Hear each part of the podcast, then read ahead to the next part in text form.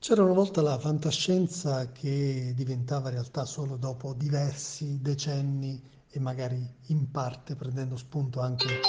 dalle produzioni dei film dei Colossal.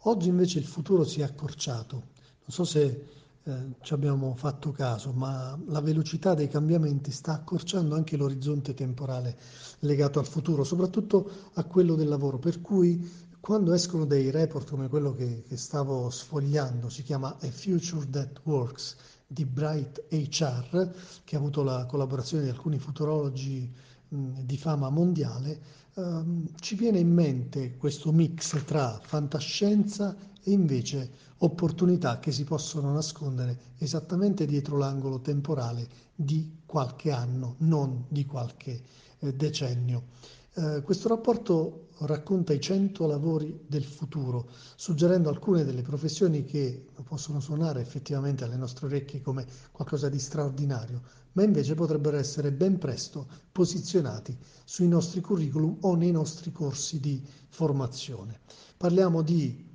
per esempio, uh, specialista in città sommerse, avatar manager, specialista in lettura mentale, consulente robot, architetto dello spazio, creatore di parti del corpo o sostitutore di parti del corpo, pianificatore di fine vita, eh, esperti di semplicità, tutte professioni che ovviamente oggi non esistono ma che potrebbero essere reali da qui appunto a qualche anno, quando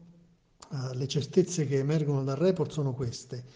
i compiti rutinari e ripetitivi saranno completamente assorbiti dalle macchine assecondando un processo che è già in essere. E in più c'è questa uh, formula a clessidra, se la, se la immaginiamo così riusciamo a capire che cosa sto dicendo, per cui i ruoli di media abilità o di media posizione tenderanno a scomparire, per cui il mercato del lavoro sarà sempre più polarizzato su un top management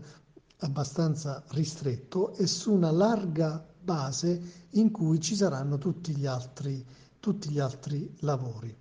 E questo è quello che si prefigura attraverso questo report, vi, ti eh, eh, do il link sotto la nota vocale perché tutti possiamo in qualche modo renderci conto di ciò che sta cambiando e di ciò che presto sarà presente all'interno del nostro mercato del lavoro. Io sono Vito Verrastro, queste sono le Jobbing News, allenarsi al futuro. Ogni documento, ogni riflessione, ogni spunto che arriva per uh, fare qualcosa per uh, accrescere la nostra conoscenza di oggi rispetto a ciò che cambierà nel futuro è utile e dobbiamo entrare in questa palestra come noi stiamo facendo quasi ogni giorno su questi canali e appunto predisporci al nuovo. Grazie dell'attenzione anche per oggi, buona giornata e buon lavoro.